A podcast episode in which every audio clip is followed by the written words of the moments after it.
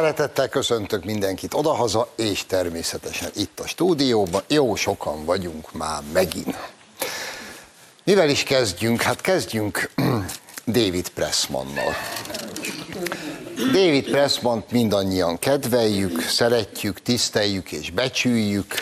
Ilyen nagyszerű nagykövete az Egyesült Államoknak már régen járt Budapesten. És történt a minap, egész pontosan, január 23-án, ahogy ezt nyilván olvashatták az ellenzéki sajtóban, Pressman elvtárs Debrecenbe, illetve Hajdú Bihar megyébe látogatott. Látogatása alkalmával felkereste Debrecenben az alternatív közösségek hálózatát, ez a helyi soros buli. Mikor ott végzett, elszaladt, megnézte az épülő akkumulátorgyárat, ami ugye Kázus Belli. Aztán elugrott Mike Pércsre, ott találkozott az Anyák a Környezetért Egyesülettel, ez négy darab helyi nőből áll, és rettenetesen nem szeretnének semmiféle gyárat. Ezt követően találkozott Elritók Nóra ellenzéki aktivistával, majd megtekintette nevezett aktivista alapítványának, az Igaz Gyöngy alapítványának valami csodálatos műsorát, rendezvényét, és végül ellátogatott Nyír Márton falvára, és megtekintette a Lomb korona sétányt, tudják, ez lett a magyar korrupció jelképe. Ez volt tehát a látogatás programja. Ebből is látszik a programból, hogy nagykövet úr nagyon komolyan veszi azt, hogy nem foglalkozik a bel, magyarországi belpolitikával, kiegyensúlyozott, minden vélemény érdekli, Tudják, mi a tragédia? Egy helyre viszont nem ment el a nagykövet úr. 1944 második felében az Egyesült Államok légiereje négyszer bombázta teljesen értelmetlenül Debrecent. Négyszer. Többek között lebombázták a nagy templomot, lebombázták a köztemetőt, lebombázták az egyetemet, és lebombázták a vasútállomást. Ezen négy amerikai bombatámadásban több mint három ezer debreceni civil vesztette életét. Teljesen értelmetlenül. A város, Debrecen városa, ennek a három ezer ártatlan áldozatnak emelt egy emlékművet évekkel ezelőtt. Na, ide nem ment el Pressman, hogy letegyen egy szál virágot. Csak hogy világos legyen.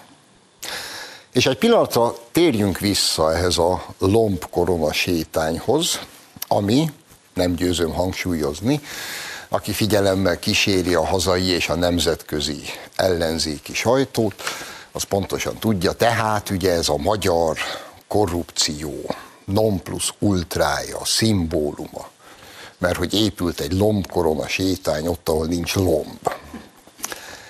Egy apróságot azért tegyünk tisztába, hogy ez is világos legyen. Az a vállalkozó, aki ezt csinálta, valóban pályázott EU-s pénzekre, kiírt hivatalos pályázaton, lombkorona sétányjal, és a pályázata nyert is. A pályázati kiírásban az szerepelt, hogy önerőből kell megvalósítsa, és majd utólag kifizetik a pályázati pénzt. Vállalkozó barátunk önerőből megépítette a nem létező lombkorona sétányba a lombkorona sétányt, majd sorba állt és tartotta a markát a pénzért. Itt szeretném jelezni, hogy ekkor jött a magyar állam, és a vállalkozó egy büdös forint pályázati pénzt nem kapott, mert hogy nem csak Pressman nézte meg a lombkorona sétányt, hanem az illetékesek is. És közölték, hogy ez egy szélhámosság, barátom, te teljesen hülye vagy, erre mi nem fizetünk. Magyarán A hatalmas korrupcióban az történt, hogy a vállalkozó saját zsebből kifizette, megépítette a semmit, majd ráfaragott, mert nem kapott pályázati pénzt. Ide ment el Pressman szörnyűlködni és csodálkozni. Javasoljuk Pressman elvtárs, ha figyelsz minket, úgyis megkapod majd a sajtószemlébe. Szóval javasoljuk, hogy legközelebb sétálj át a Lánchidon. Mert ott egy kicsit más a helyzet, ugyebár. Mert hogy mit tudunk eddig Lánchíd ügyben? Tarlós István kiírja a pályázatot a Lánchíd felújítására. A Híd ZRT nevű cég győz. 20 milliárd forint, amennyiért vállalja, hogy felújítja a Lánchidat. Jön Karácsony elvtárs, neki nem tetszik ez a dolog, új pályázatot írt ki. Mit ad Isten? Megint az A-híd ZRT győz, csak most már kevesebb elvégzendő munkáért 25 milliárdot kér és kap. Hirtelen fölszalad az ár 5 milliárd forinton. Továbbá a szerződést úgy alakítják át, most figyelj, hogy a vállalkozó előlegként 60-szor annyi pénzt kap, mint a tarlós féle szerződésben, viszont ha bármilyen probléma esetén ködbért kell fizessen, azt meg megfelezik. Majd jön Áhíd ZRT, az 5 milliárddal több bérelnyert pályázattal.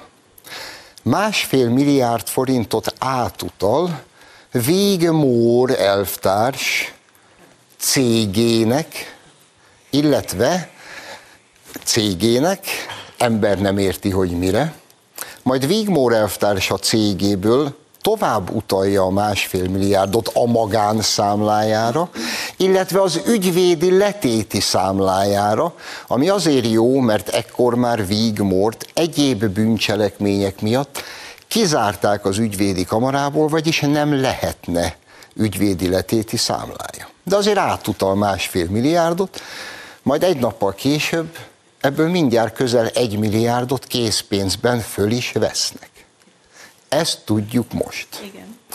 Pressman néni remekül tenné, ha sétálna egyet a Lánchidon Karácsony Gerivel, és megkérdezné, hogy ha már korrupció, ez a másfél milliárd hova, mire, kinek, miért?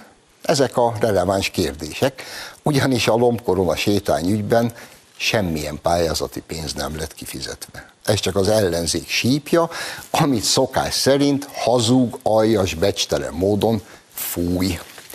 No, és akkor imigyen, remélhetőleg szereztünk Pressman bácsinak egy jó napot, következzenek további témáink. A múlt héten elég nagyot ment az a bizonyos németországi ovoda, ahol az ovisoknak maszturbáló szobát rendeztek be. Ezt sok néző szerette. Nagyon sok visszajelzést kaptunk, hogy tényleg nincs -e semminek se határa. Na most témába új hírem van, Olaszországba látogatunk, és mielőtt bármit megbeszélünk, nézzünk is meg egy rövidke bejátszót az ügyről.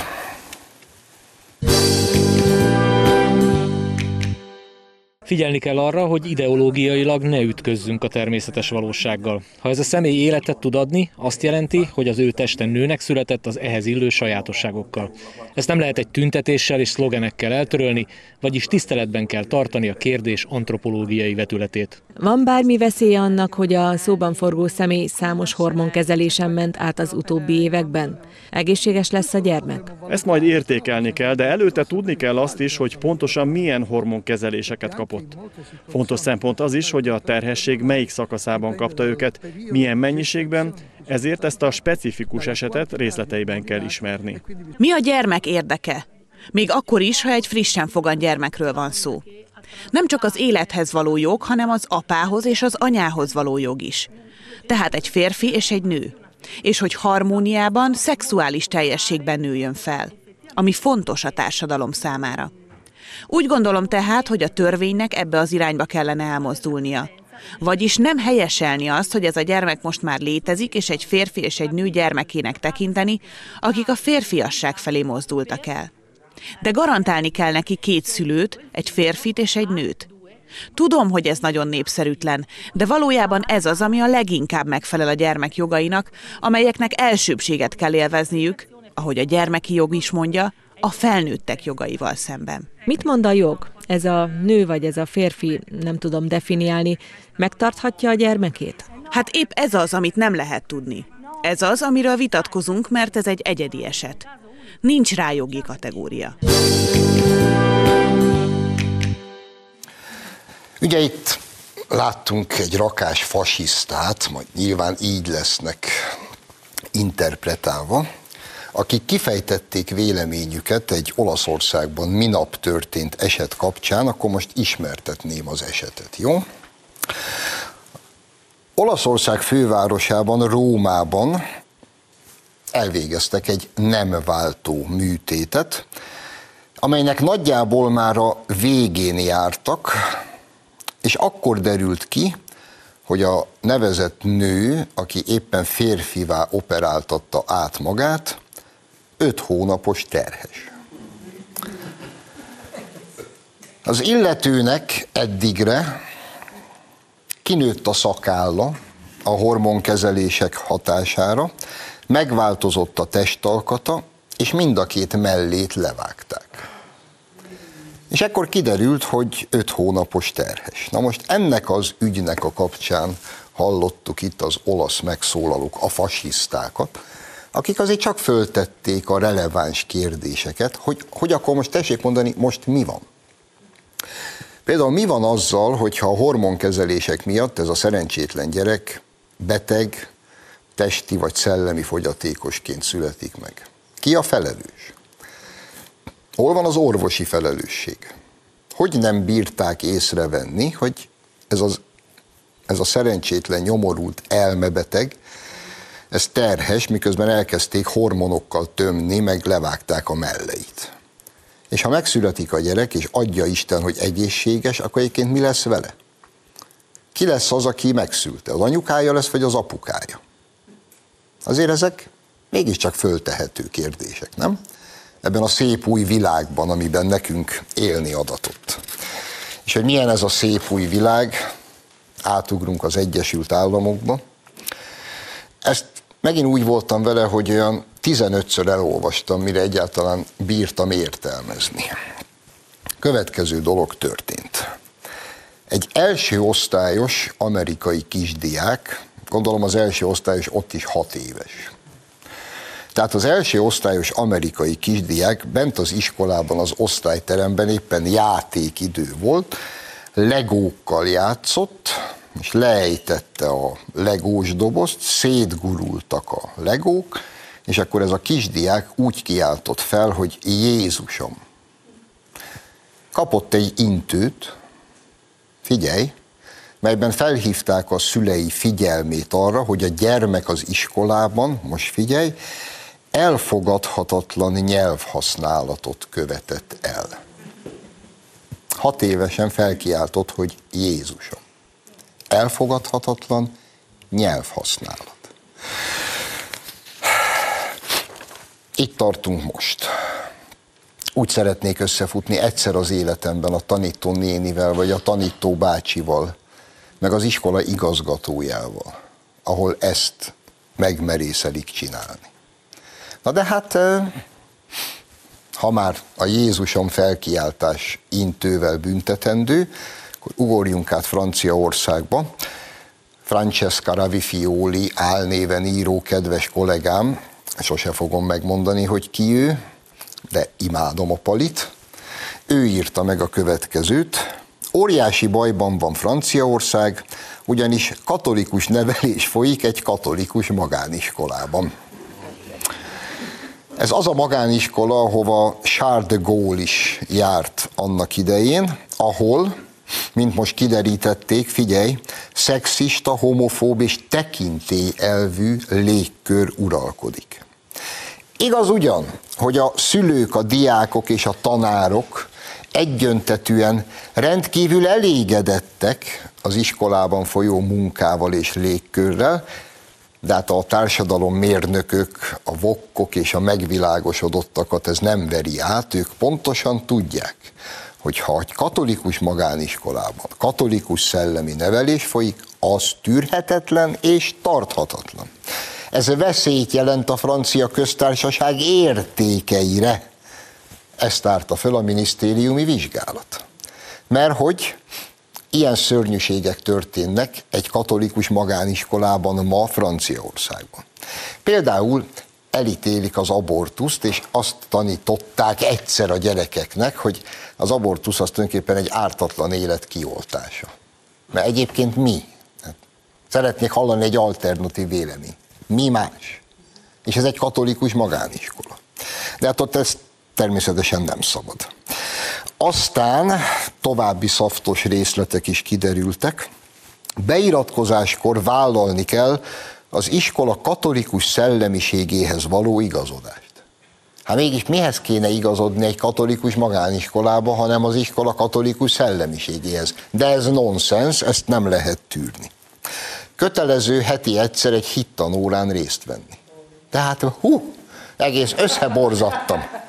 Egy katolikus magániskolába, hittanórán. Rettenetes. Aztán a latin órán, mert ilyen szörnyűségek is vannak egy katolikus magániskola, mint latin óra, a latin órán többször is előfordult, hogy keresztény énekeket énekeltettek a diákokkal.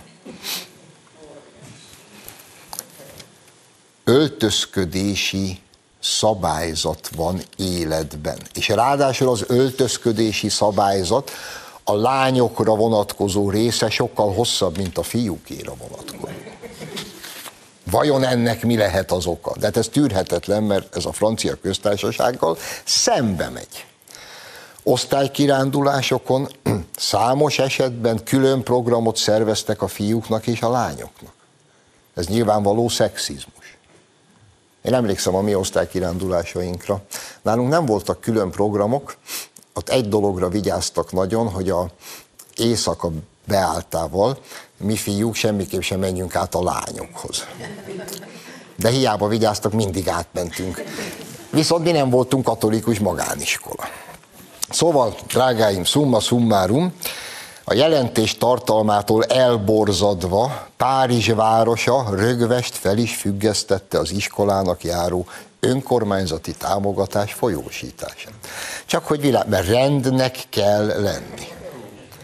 Olyan baromi kíváncsi lennék, hogy van egy iszlám magániskola folyó, támogatásának folyósítását is felfüggesztik-e, mert ott esetleg a francia köztársasággal szembe menő értékrend van érvényben.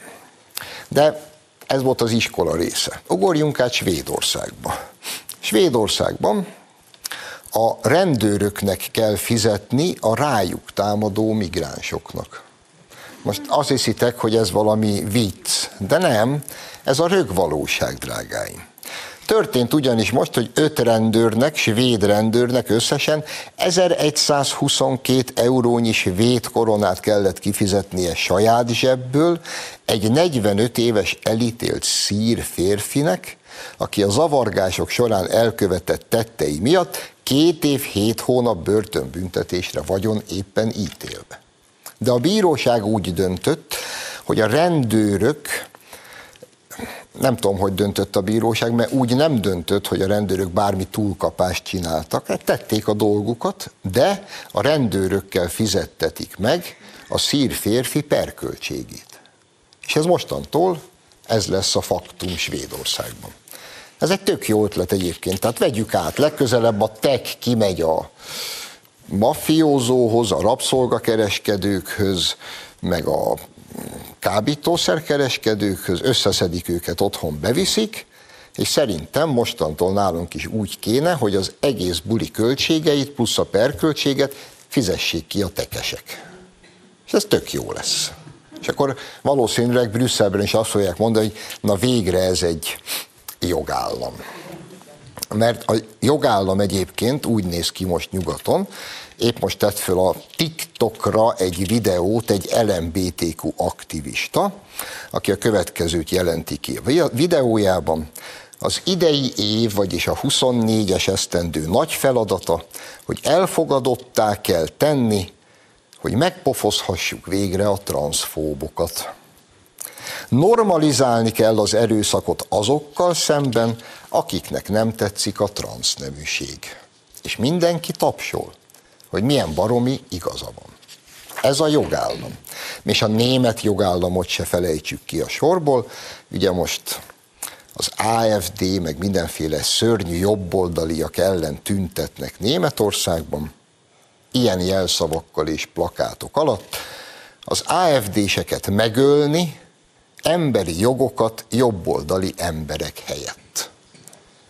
Nyilván ez is a jogállam része. Úgyhogy ha legközelebb esetleg békemenetet tartunk, és valamelyikötök hozna egy transzparenst, hogy a dékásokat meg kell ölni, azt én nagyon ellenezném, de Brüsszelben nyilván örülnének neki, mert végre Magyarországra is beköszöntene a jogállam. Úgyhogy ha mégis hoztok egy ilyen transzparenst, még hogyha húzni fogom a számat, akkor is majd azt mondom, hogy álljatok az első sorba.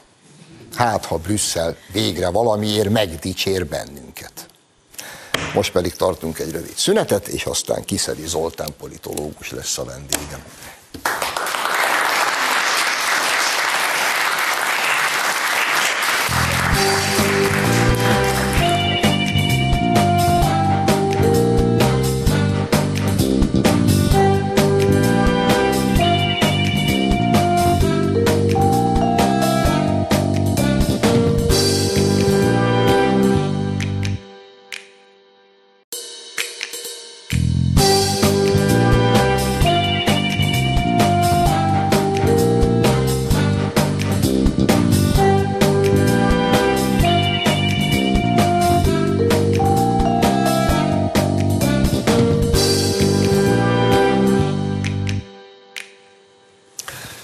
Folytatjuk az adást, vendégem tehát a stúdióban Kiszeli Zoltán, a századvég politikai elemzési igazgatója. Szerbusz Zoltán, köszönöm.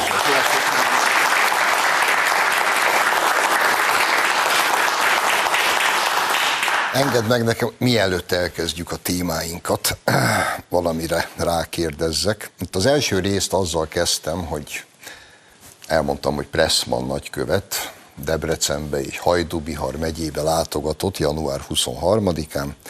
Mondhatjuk a kötelező leckét felmondta, az összes létező soros szervezettel, meg ellenzéki aktivistával találkozott, egy helyre nem ment el. Ugye 44 második felében az Egyesült Államok légi ereje négyszer bombázta le, teljesen értelmetlenül Debrecent. Lebombázták a nagy templomot, a köztemetőt, a vasútállomást, meg az egyetemet. Ilyen stratégiai, katonailag fontos célpontokat. Több mint három ezer ártatlan civil esett áldozatul. És Debrecen városa ennek a három ezer civilnek egy emlékművet állítatott. Na most az amerikai nagykövet csak ide nem ment el, hogy letegyen egy szálvirágot. Szerinted ez normális? Pressman esetében ez szerintem normális, és mondhatnám, hogy sajnos, mert ha kinézne a nagykövetsége ablakán, rögtön az amerikai Brandholz tábornok szobrát látná, aki amikor idejött és megismerte a helyzetet az összeomlás után még Trianon környékén, akkor például ő akadályozta meg, hogy a románok a Nemzeti Múzeumból elvigyék azokat a műkincseket, amiket már majdnem teherautóra pakoltak. Tehát volt ilyen amerikai képviselője is, vagy képviselője az amerikai embereknek, hát most sajnos egy aktivistát küldtek, aki hiába nagykövet pro forma, igazából úgy viselkedik, és úgy gondolkodik, mint egy politikai aktivista, ezért is nagyon nehéz őt komolyan venni. Hát bárcsak megint egy olyan nagykövete lenne az Egyesült Államoknak, aki nyitott Magyarország iránt, és közvetítene a két ország között, hiszen szövetségesek vagyunk, a kereskedelmi forgalmunk is nagyon fontos, és hát azt is látni kell, hogy azért az amerikai emberek, ott, ahol hagyják őket, és nem az a vók kultúra uralkodik, ott azért ők is szerintem hasonlóan gondolkodnak, mint mi a szabadságról, a gyermeknevelésről, arról, hogy a háborúnál sokkal jobb a béke, és hogy a saját országunkat kell elsősorban rendbe rakni, és utána foglalkozhatunk a világ többi kérdésével. Hál' Istennek a sajtó jelentésébe ezt is meg fogja kapni, úgyhogy köszönöm. No, akkor nézzük az első témánkat, és egy kicsit uh, alaposabban szeretnék beszélni róla, hogy mi zajlik ma, most már nyugodtan mondhatjuk nem Németországban, hanem lassan az egész Európai Unióban, az agrárium világában. Ugye a német gazdák kezdték, és úgy tűnik, hogy nem is fogják abba hagyni. Tehát olyan gigatüntetések zajlanak a jelenlegi német kormány agrárpolitikája, agrárpolitikája ellen, ami példanélküli. De most már ott tartunk, hogy a román gazdák kim vannak az utakon a traktorjaikkal, a francia gazdák elkezdték, az olasz gazdák is csatlakoztak, és mindegyik ugyanazt mondja, hogy ami ma az Unióban agrárpolitika címén folyik, az egyenlő azzal, hogy tönkretegyék az Európai Unió teljes mezőgazdaságát, és hogy ők ezt nem fogják hagyni. És én ezt elhiszem nekik. Csak arra próbálom a választ keresni, és egy-két választ persze ismerek, de csak van valami mélyebb oka. Miért jó ez Brüsszelnek és az EU-nak? Ugye szoktuk mondani, hogy összeesküvés elméletek nincsenek, csak összeesküvések. Vagy ugyanez másként, hogy kis összeesküvések nincsenek, csak nagyok. Tehát igazából ugye az a idézőjelben baja velünk Brüsszelnek, Soroséknak, Joe Biden féle demokratáknak, hogy mi normálisan gondolkodunk, és ez nem szerintelenség, hanem ez így van. Hát mi közel vagyunk a Földhöz, közel vagyunk a nemzetünkhöz, közel vagyunk Istenhez, mi ezekben a kategóriákban gondolkodunk. Ők meg profitban és hatalomban. És igazából, hogyha egy globalista szemével nézünk a világra, akkor ő abból indul ki, és ez egy tételmondat minden globalista könyv elején, hogy jelenleg a világ termőföldeinek a felén az állatok takarmányozására állítanak elő növényeket. Magyarul, hogyha ez nem lenne, és nem ennénk minden nap húst, vagy ennyit, mint most, akkor azt a területet is az emberek élelmezésére lehetne fordítani. Tehát ez a kiindulási helyzet, ezért kell csökkenteni szerintük a gazdák számát. Itt jön egy másik szempont, amiről még keveset beszélnek, de már az, a brüsszeli papírokból ez kiolvasható. Jelenleg az uniós támogatások kétharmada megy mezőgazdaságra, kohézióra, felzárkóztatásra. 28-tól kezdődő új uniós költségvetési ciklusban ez már csak egyharmadra csökkenne, és a nagy birtok jobban ki tudja gazdálkodni ennek a kisebb agrártámogatásnak a, a hiányát. A hiányát, mint a gazdák. És hát ugye mi e- ezért mondom, hogy mi tényleg be vagyunk oltva ezek ellen a bornírtságok ellen, mert sokan emlékszünk még, amit Rákosi Mátyás mondott, hogy a kuláknak van földje és van öntudata. Ha elveszik a földjét, elveszik az öntudatát. Ez érvényes a német vendéglősökre is, akik szintén ott tüntetnek, mert ők is tudják, hogy hogyha csökken a, a termelés, akkor az emberek jóléte, több megy Ukrajnának, több megy a háborúnak, akkor az ő forgalmuk is csökken. Tehát ez a második szempont, hogy 28-tól kevesebb lesz a pénz, és ezért már nincs szükség ennyi állatot. Igen, tehát itt, ha megnézzük, mondjuk a háztáji felszámolása, visszaszorítása is egy ilyen irányba tett lépés volt, és hát a holland gazdákat például azzal, azzal próbálták bedönteni, hogy a, a nitrit kibocsátást limitálták, mondjuk nyilván ezen kell változtatni, de az állattartó holland gazdák harmada bedőlt volna, hogyha ezt a szabályt betartják, vagy, vagy elfogadják. Megszerveztek egy nagy ellenállást tavaly márciusban, és a tavaly márciusi holland választáson a gazdáknak a pártja az egy olyan erős párt lett, hogy a holland parla, a második kamarában, pontosabban a szenátusban, az első kamarában nagyon erős lett, tehát meg tudták magukat szervezni. És hát ugye amikor azt mondtam, hogy összeesküvés elméletek nincsenek csak összeesküvések, hogy amíg sok kis gazdaság van, a gazdák adják a helyi társadalomnak a gerincét is. Tehát akik meg tudják szervezni magukat, be tudnak menni a traktor traktorokkal a nagyvárosba. És azt is láthatjuk egyébként, hogy itt vannak azok a tervek, amelyek ugye most még csak tervek, de hát látjuk, hogy mondják, hogy a liszkukac az nem is olyan rossz. Az is állati fehérje. És ugye a műhús, amit szerencsére most nálunk be akarnak tiltani, de ugye ha megnézzük, a kommunisták mit csináltak? Az embereket ilyen panelházakba terelték, ahol nem volt kiskert, nem lehetett a spájzban sok élelmiszert elrakni, és most is, hogyha nincsen ez a vidéki gazdaság, nincsenek ezek a kis és közepes gazdák, akkor már csak az élelmiszerboltokban lehet majd élelmiszert venni, mert ugye vidéken felszámolják vagy, vagy visszaszorítják ezt az önellátást. És hát onnantól kezdve a multicégeknek a laboratóriumban kiterjesztett műanyagát ehetjük, amit a boltokon keresztül tudnak adni, mert már nem lesznek MDF piacok, nem lesznek gazdák, akik ezt esetleg fölhozzák, vagy nem lesznek olyan alternatívák e, ezen műhús, meg liszkukac, meg más fehér alapú Tehát rengeteg dolog találkozik, leginkább az, hogy át akarják alakítani nyugati társadalmakat, és hát igen, ugye, hogyha megnézzük, hogy mindig csak Európában működnek ezek az elvek, mert Amerikában mondják, hogy kevesebb foszilis üzemanyagot kéne használni, de egy amerikai nem akar az 5-6 literes motorú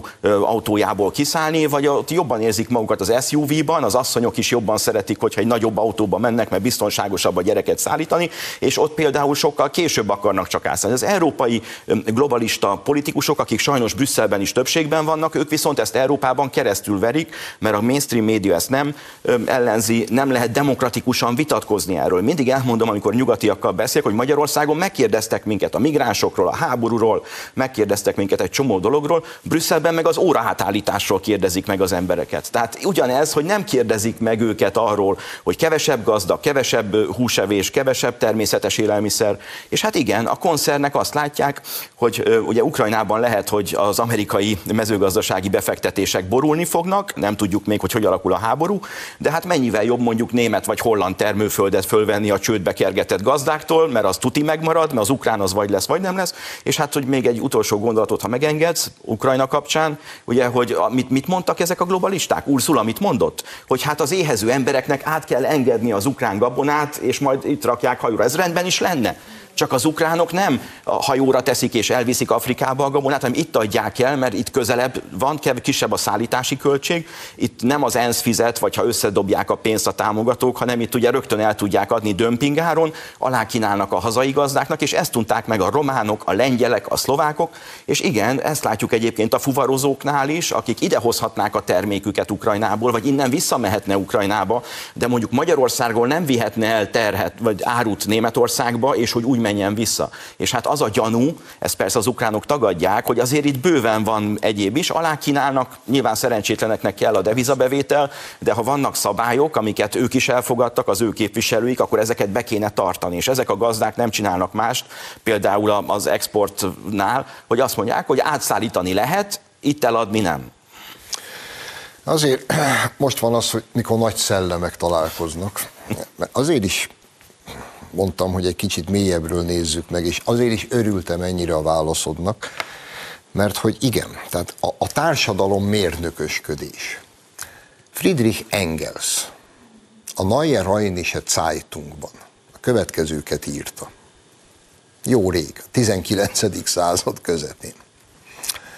Azt írta egy helyütt a spanyol kantonok parasztságáról elmélkedve, hogy most már nagyon ideje, hogy megszabaduljunk, figyelj a szóhasználattól, megszabaduljunk ezektől az átkozott, jó akaratú, tiszta erkölcsű, ős erőt képviselő parasztoktól, mert amíg ezek vannak, addig nem fogjuk tudni átalakítani a társadalmat.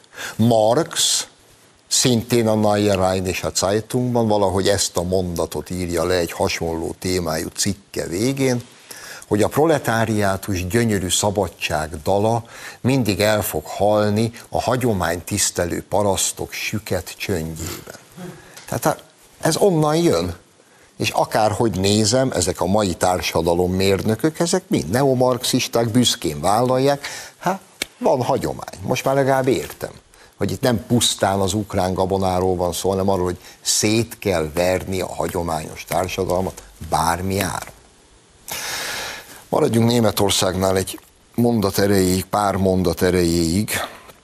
Ugye zajlanak a gazdatüntetések, itt a Schmidt Mari ült a helyeden, ő elmondta, hogy eh, megfelelő illetékes elvtársak behívták a német közszolgálati média illetékes elvtársait egyeztetésre, hogy nem kell annyit beszélni ezekről a gazdatüntetésekről, mert hát minek, helyette inkább most csinálunk AFT, meg jobboldal ellenes tüntetéseket, és akkor majd arról tessék sokat beszélni. És láss csodát, Németország szerte elindultak ezek a tüntetések.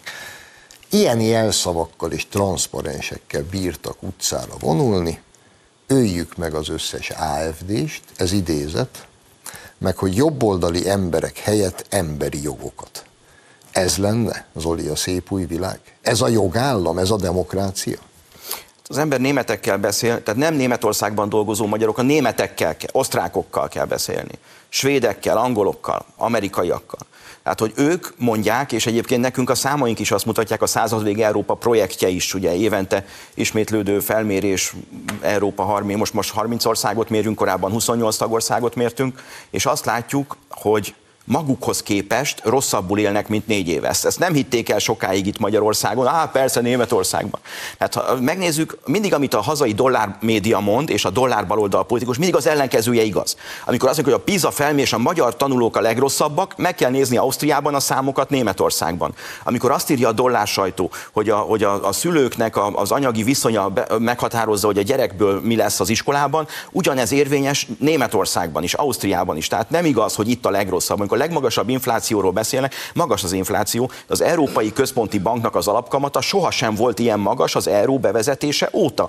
Tehát azt látjuk, hogy rosszabbul élnek, mint négy éve, és igazából a németek hátán fát lehet vágni, ezt láttuk kétszer a háborúban. Azért, amíg hisznek valamiben. És most tartunk ott, hogy most már nem hisznek abban a rendszerben, ami van, és ami még rosszabb, hogy nem is látják, hogy ez bármiben változna. És ami, ami talán a leges legrosszabb, hogy most jönnek rá a németek, nem csak az alsó középosztály, amik már lecsúszott. A középosztálynak is a nagy része most csúszik le Németországban. Tehát ilyen 2000-3000 euróból egy ember már nem él meg, egy házas pár talán úgy kell nézni, hogy a, a, nagy, a nagyvárosi lakbérek elszálltak. Tehát a, akinek nem az önkormányzat fizeti a lakást, mint az ukránoknak vagy a migránsoknak, azért az már kiszorul a nagyvárosból, és inkább tehát ne, nagyon megfizethetetlenné váltak, és nem is épülnek lakások, mert egyszerűen mindent elcsesztek szó szerint, hogyha ezt is szabad mondani.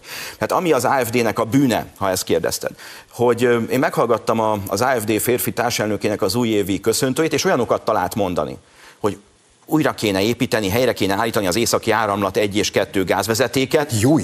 hogy a német gazdaság visszatérhessen, ezt már én teszem hozzá, ahhoz a sikermodellhez, hogy az olcsó vezetékes orosz energiából prémium termékeket gyártanak, amiket horroráron adnak el, és sorban állnak az emberek, hogy német gyógyszereket, vagy műanyag, vagy, vagy termékeket vásároljanak. Olyanokat mondott, hogy hát a szankciókat felül kéne vizsgálni olyanokat mondott, hogy Kínával a kölcsönös tisztelet és a kölcsönös előnyök mentén kéne továbbra is kereskedni a leválás helyett. És akkor még sorolhatnám, hogy a migránsokkal kapcsolatban ugye, hogy hát, hogy 300 ezer ember van, akinek elutasították a menedékért, haza kéne küldeni őket, és nem 50-et, meg 100 mint most, és csak a Nyugat-Balkánra, hogy másnap újra újra keljenek, hanem tényleg úgymond haza, ahonnan jöttek, vagy legalább arra a kontinensre, amelyre jöttek. Tehát ilyeneket találnak mondani, és ez egy olyan szó szerinti alternatíva Németország számára, amit a német elit nem akar akar.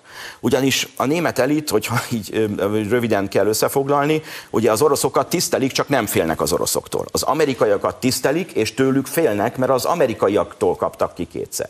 És ez az, ami miatt a mostani német elitnek a nagy része Amerikához kötötte Németország, és rajta keresztül az Unió szekerének a rúdját. Itt jön a képbe a hetes cikkely, az a politikai zsarolás, amit Magyarországgal szemben Brüsszelből a németek támogatásával csinálnak, mert mindenkit bele akarnak szuszákolni ebbe a rendszerbe években. És hát mi vagyunk itt az a kis falu, az az, az alternatíva nagyban az Unióban, és az AFD Németországban nem csinál más, mint a 80-as, 90-es évekbeli Németországot akarja visszahozni, amikor még úgymond minden rendben volt, akkor is voltak problémák, de és hát igazából miután lenyelni, kiköpni nem tudják, ezért jobb hiány be akarják tiltani. És igen, Bemerik?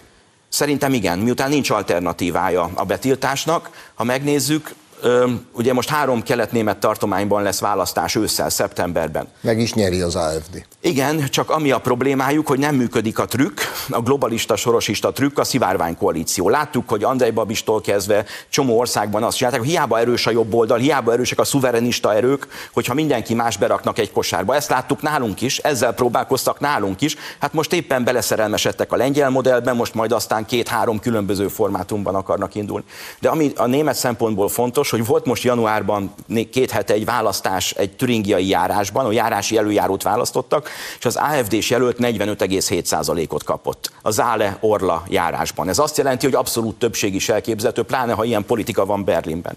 És ez azt jelenti, hogy nem kell koalíciós partner, vagy az új pártok egyikével, ha koalíciót tudnak kötni, onnantól kezdve abszolút többségük van, és a Németország föderális rendszere úgy épül fel, hogy minden témában a 16 tartományi miniszter értekezik, az, az országos, a szövetség szövetségi miniszterrel. És gondoljunk bele, hogy 13 miniszter, hogyha mind a három keleti tartományt, vagy legalább egyet megnyernek, 13 tartomány miniszter mondja, hogy engedjük be a migránsokat, kapjanak állampolgárságot, jöjjön a család is. És a három meg azt mondja, hogy nem, tartsuk be a törvényt, amit Trump mondta, csak az szavazhasson, aki állampolgár, csak az jöhessen be, akit beengedünk, és hogy be kéne tartani a törvényeket. És ha ezt mondja három, és 13 mást mond, akkor nem 22% lenne az AFD, hanem 35-40. Na ezt nem engedhetik meg. Ezért én azt gondolom, ez egy várakozás, nyilván nem tudom én sem a jövőt, de nagyon valószínű, hogy betiltják, mert más nem nagyon fognak tudni. A CDU-nak volt januárban egy elnökségi ülése, ahol azt mondták, hogy marad a tűzfal, inkább a posztkommunistákkal fognak össze, csak hogy az AFD-vel ne kelljen. Tehát úgy tűnik, hogy miután nem tudnak más csinálni velük, ezért be, be, valószínűleg betiltják őket, most játszák föl a témát, azért vannak ezek a tüntetések. Két, ha még a tüntetések ez egy mondatot megengedsz, amikor az AFD bekerült ezekbe a kelet-német tartományi parlamentekbe, kikérték a fizetési listákat, hogy mire ment az adófizetők pénze. És kiderült, hogy amikor a migráció ellen hétfőnként a, a német nagyvárosokban tüntettek, akkor az állami szakszervezeti alapítványok az adófizető pénzén ellentüntetőket toboroztak. Erről írtam is a mozgástér blogon. És egyszer olyan hideg volt februárban, hogy Dresdában ugye az, a migráció ellenes patrióták, szuvenisták kimentek az utcára tüntetni, mert nekik mindegy volt, ők féltik a hazájukat. És nem tudtak elég ellentüntetőt találni, még 25 eurós órabérre sem, ezért inkább azt kérték, hogy tiltsák be az ellen, a rendes tüntetést is, mert nem tudnak elég ellentüntetőt toborozni. Tehát ez a német demokrácia. Hát Kurt Tuholszki mondta pont száz éve, hogy ha a választáson a németek bármit megváltoztathatnának, már rég betiltották volna a választást. De akkor is muszáj megkérdeznem, ha betiltják, mert neked ez a várakozás, és sajnos én sem tartom elképzelhetetlennek. Ezt is le fogja nyelni a német társadalom? Hát miután szivárványkoalíciót hoznak létre, meg a, a, a, a német mainstream propaganda mossa az agyukat, igazából tehát van egy változás. Tehát miután a németek nem látják, hogy demokratikusan tudnának változtatni, hiszen bármi történik, szivárvány koalíció, nagy koalíció van, illetve azt is látják, hogy, hogy hiába szavaznak, ugye mindig a politikusok máshogy döntenek, ezért van egy csalódás, és igen, Nyugat-Európában rájöttek az emberek, hogy ha nem mennek az utcára, nem tüntetnek, nyilván demokratikus módon, most még ott tartunk, hogy demokratikus módon, akkor nem térnek vissza azok az évek, a jólétnek az évei, és hát még egy rossz hír talán a végére, hogyha már Németországról beszélünk, hogy akit a szocdemek Scholz helyett, aki korrupciós ügyekben van nyakig benne, új kancellárnak akarnak, Boris Pistorius, aki most a védelmi miniszter, ő azt mondta, hogy hát be kéne vezetni újra a sorkötelezettséget Németországban, és öt éven belül Németországot háborúra késznek kell tenni, kriegstüstig, tehát háborúra alkalmasnak kéne tenni. Tehát ez az alternatíva, és ezért is fontos, hogy Magyarország békepárti, ezért is fontos, hogy minél többen szavazzunk az európai választáson a békepárti jelöltjeinkre, a kormánypárti Fideszes KDNP lp jelöltekre, mert pont az a lényeg, hogy Európában ez az alternatíva ami megmaradjon, mert a Brüsszelben és Berlinben sajnos egy rossz irányba megy a politika, és hát ez nem a béke, a gyarapodás irány, hanem pont az ellenkező irány, és hát most még ott tartunk, hogy demokratikus eszközökkel ezen lehet változtatni, itt Magyarországon is a szavazófülkében. Donald Tusk, hogy ugorjunk át Lengyelországba, ahol sikerült a sorosista trükk, ha úgy tetszik. Te hogy látod a lengyel alkotmányosság és az új hatalom viszonyát?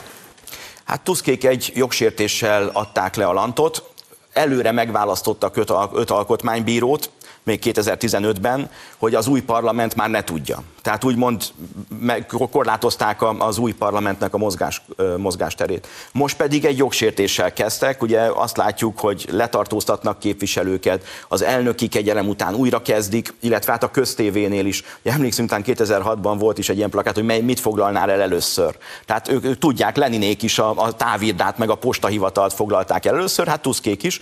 Ugye nagyon durva fejlemények vannak ott is, Tusk egy új koalíciót épít a balti skandináv országokkal, ugye nem a visegrádi együttműködés fontos neki, hanem pont azon országokkal keres szövetségét, amik a háborút is nagyon támogatják, és hát azt is érdemes talán látni, hogy olyan tervek vannak, például a cseh elnök nyilatkozta azt, és Tuskék is 15-ben azzal buktak meg, hogy be akarják vezetni az eurót, az ott élő emberek, az ott élő gazdaság akaratának vagy többségének az ellenére, pontosan azért, mert aki az EU adósság zónába belép, azok már nagyon nehezen tudnak kilépni. Tehát olyan változásokat akarnak a Tuskék legkésőbb 25 májusa után, amikor Duda elnök mandátuma lejár, és ha nem választják újra, amelyek Lengyelországot is visszafordítatlanul abba az irányba állítják, ami szerintem a lengyel emberek többsége sem akar, és hát láttuk, hogy eddig azért meg tudtak, el tudtak kerülni. Most akkor megint műsoron kívül, hogy kérdezzek valamit, mert másfél percünk van, úgyhogy most már nagy témába nem vágok bele.